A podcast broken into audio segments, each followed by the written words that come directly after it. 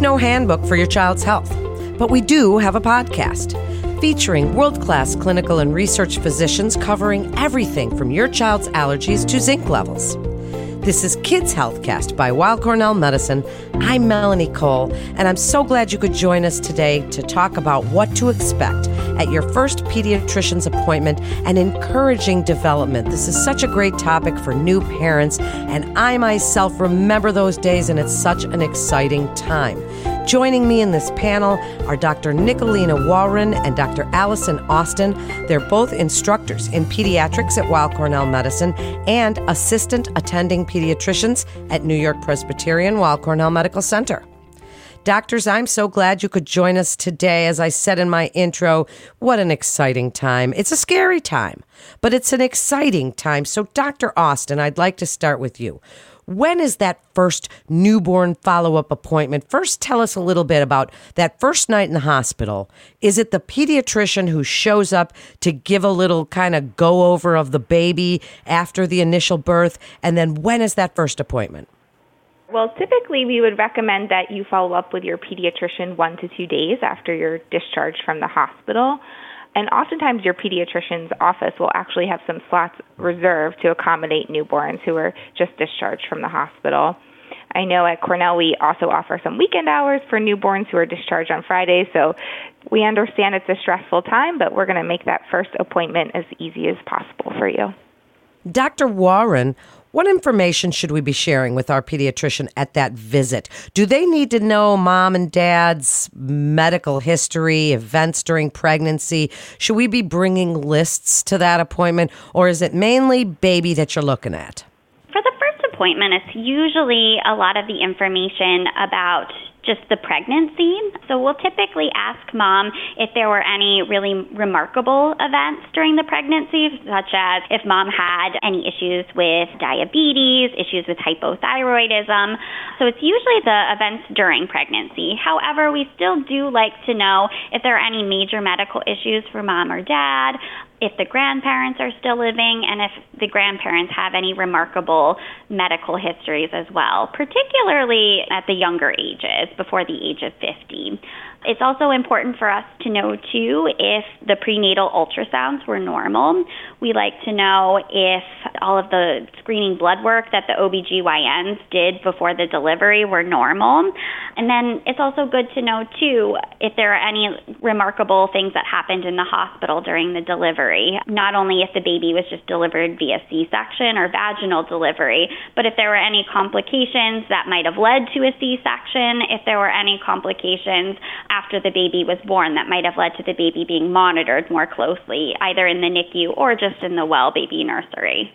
That's such a great time for new parents, but we always have so many questions. Dr. Austin, what do we expect our pediatrician to review during that visit? Are you going to give us guidance? And we're going to talk about some of these great recommendations a little bit later in the podcast, but do you give us guidance on that newborn care and feeding and safety and all those things? Of course, we will. We will review all of your questions that you have about taking care of the baby. We get a lot of questions initially about feeding, and so in the first few days of life, the baby may be very sleepy, as you are, I'm sure, as well. So it's important to note that you may have to wake the baby to feed at least every three hours, is what we recommend. On the first day of life, babies may only take a few milliliters per feed or maybe a few drops of colostrum, but this will gradually increase to about one to two ounces every two to three hours in the first few days of life. But it's important to remember that every baby is a little bit different, and so we will talk about in a little bit about looking for hunger cues as well. And then I get a lot of questions regarding how do we know if the baby has had enough milk. So monitoring the number of daily wet diapers can be helpful. There's a general rule for this. So typically we would like to see one wet diaper in the first day of life, two wet diapers on the second day, three wet diapers on the third, four on the fourth, five on the fifth, and then a minimum of five going forward from there. That's great information, so usable for parents. So I hope you can rewind and listen to what she just said again. So, Dr. Warren, Let's hit some of these points that new parents ask you about. And let's start with cord care because that's one of those things I didn't know what the heck to do. And then when you see it not sitting there, you're looking around in the blankets. What are we supposed to do about the cord? What are we supposed to do to take care of it? The most important thing with the umbilical cord is to just leave it alone, actually. A lot of parents are tempted to touch it or put different oils or lotions on it, and that is actually not very safe to do. So it's best to just leave it alone. It tends to fall off by the third week of life. Even if it falls off within the first few days, that's not a problem. But things to monitor for would be if, if you notice any redness, a circle of redness around the umbilical stump, that could be concerning for an infection and that's definitely a time to get in touch with your pediatrician. Otherwise, when it falls off, I always like to let parents know that there can definitely be some discharge. There might even be a little bit of bleeding, and sometimes it can even smell a little bit as well.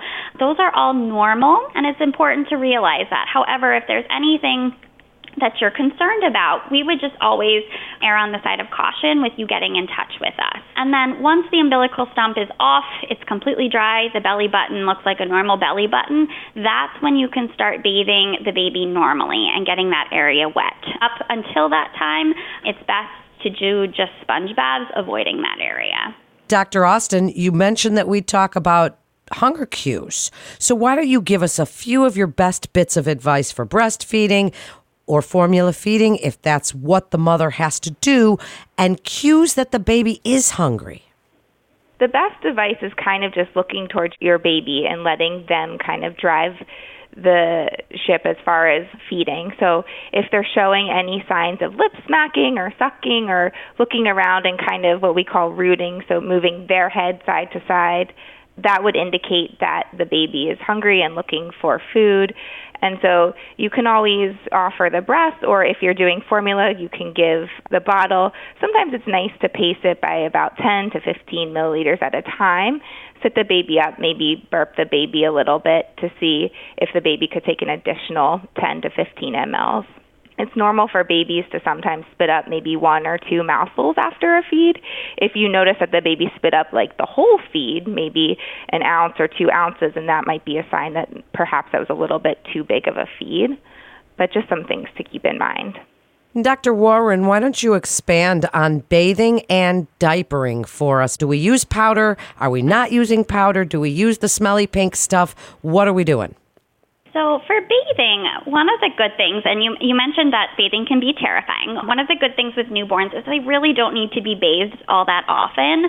I usually just recommend once a week. Some babies hate baths. And luckily like you get it over with once a week because the dirtiest part of them is constantly being cleaned. So just doing like those sponge baths and once the umbilical stump has fallen off you could do a bath where they're being more exposed to the water.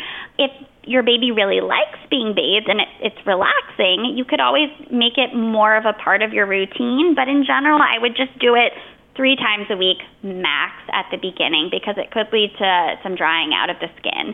And it's always best if you are using any soaps to use an unfragranced baby soap. Since their skin is so delicate, the fragrances can be very irritating to the skin and you might end up with some rashes that you can certainly always contact your pediatrician for.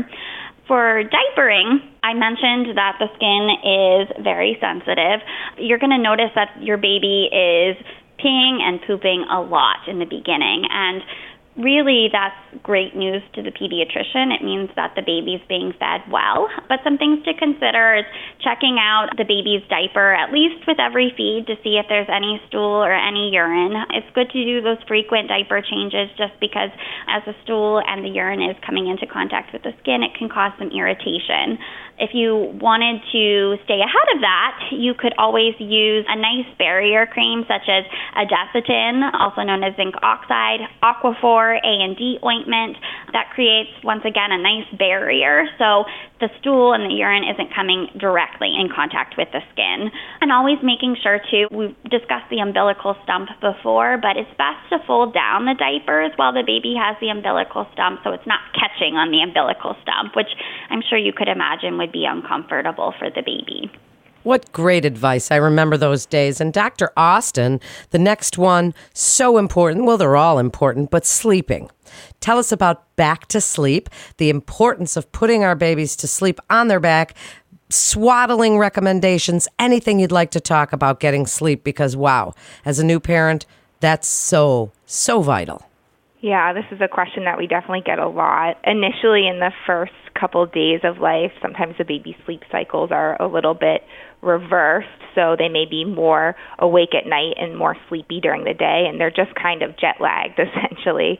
And so it, that does take a couple of days, sometimes a couple of weeks to fully reverse. As you can imagine, in the first couple of days, first couple of weeks of life, it's pretty exhausting with this routine of feeding every three hours and that constant diapering, as Dr. Warren was describing. And so it's very tempting to sort of want to co sleep with the baby or have the baby sleep on you while you're kind of dozing off off, but as we know, that's just very dangerous. And so we always recommend that babies are alone in their crib or bassinet, always on their back with nothing else in the crib or bassinet. And this helps prevent the risk of sudden infant death syndrome.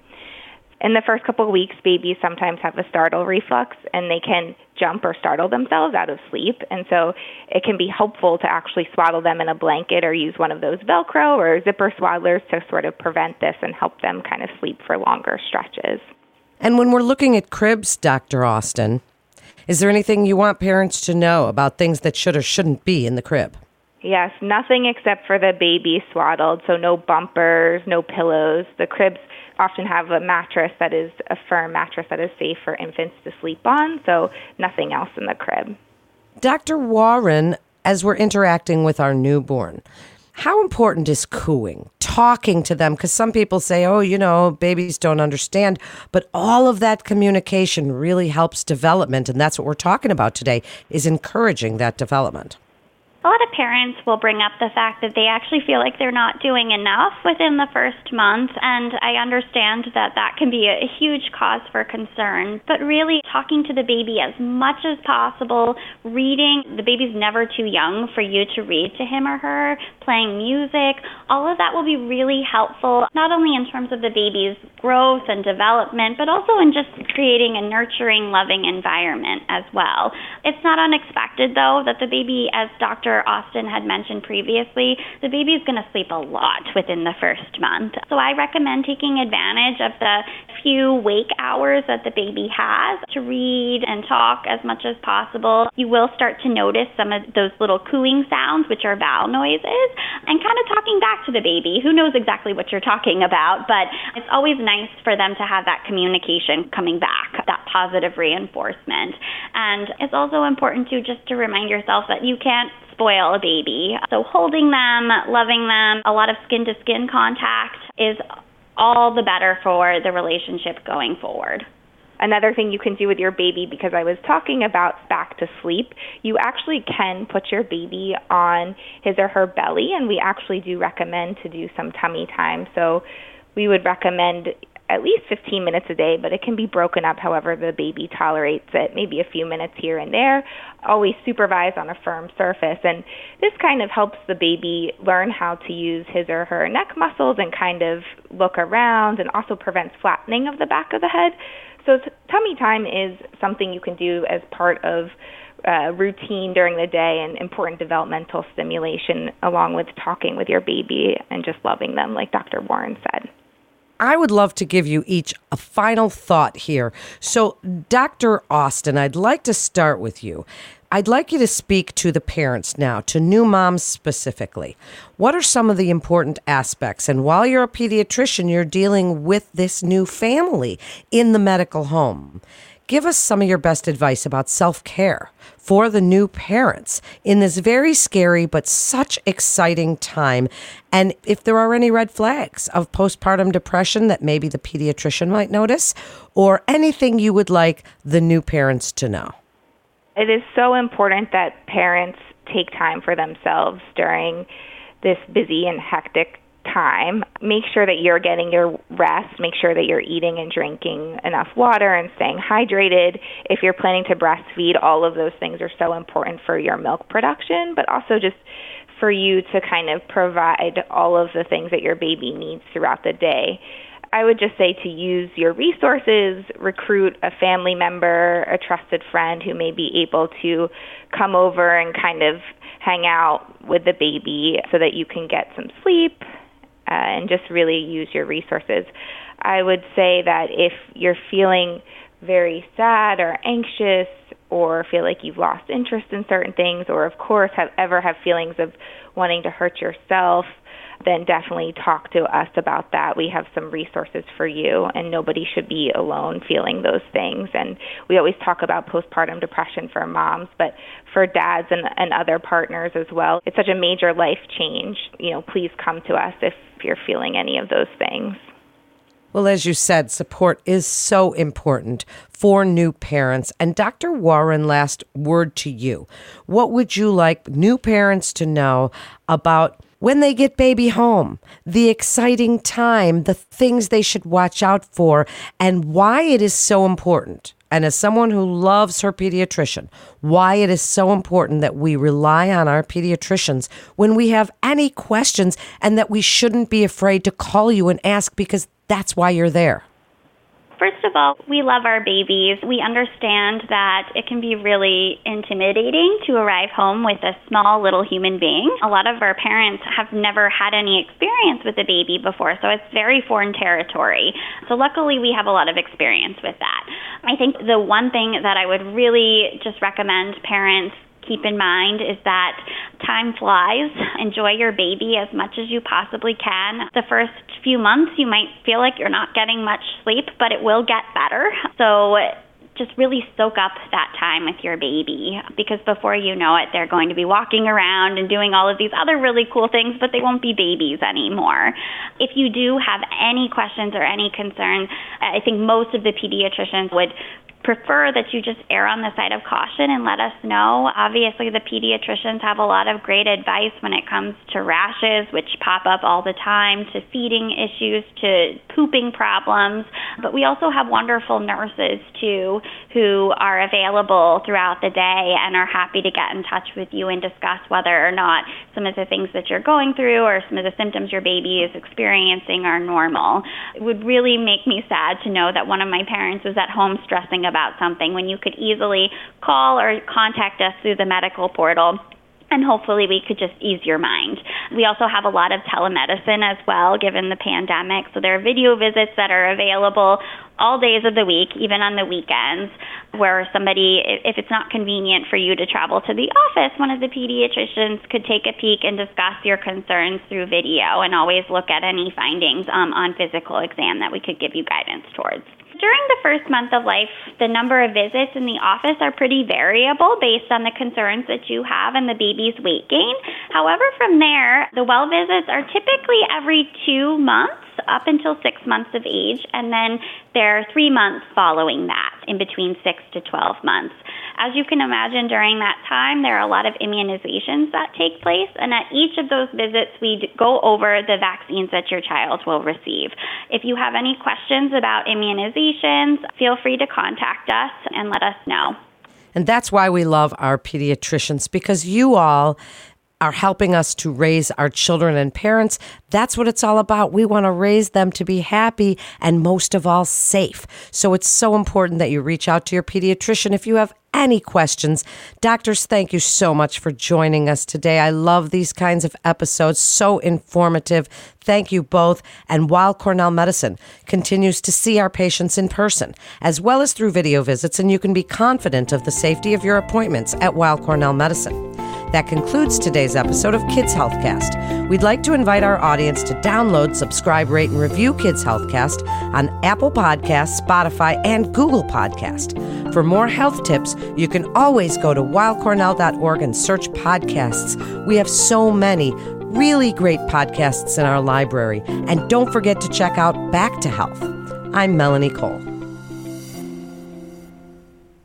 Rehabilitation medicine can help patients with a wide array of disorders and diseases, including cancer. If cancer care is of interest, listen to CancerCast, Weill Cornell Medicine's dedicated oncology podcast, featuring leaders in the field and patient stories. CancerCast highlights dynamic discussions about the exciting developments in oncology. All information contained in this podcast is intended for informational and educational purposes. The information is not intended nor suited to be a replacement or substitute for professional medical treatment or for professional medical advice relative to a specific medical question or condition. We urge you to always seek the advice of your physician or medical professional with respect to your medical condition or questions. Weill Cornell Medicine makes no warranty, guarantee, or representation as to the accuracy or sufficiency of the information featured in this podcast, and any reliance on such information is done at your own risk. Participants may have consulting, equity, board membership, or other relationships with pharmaceutical, biotech, or device companies unrelated to their role in this podcast. No payments have been made by any company to endorse any treatments, devices, or procedures, and Weill Cornell Medicine does not endorse, approve, or recommend any product, service, or entity mentioned in this podcast. Opinions expressed in this podcast are those of the speaker and do not represent the perspectives of Weill Cornell Medicine as an institution.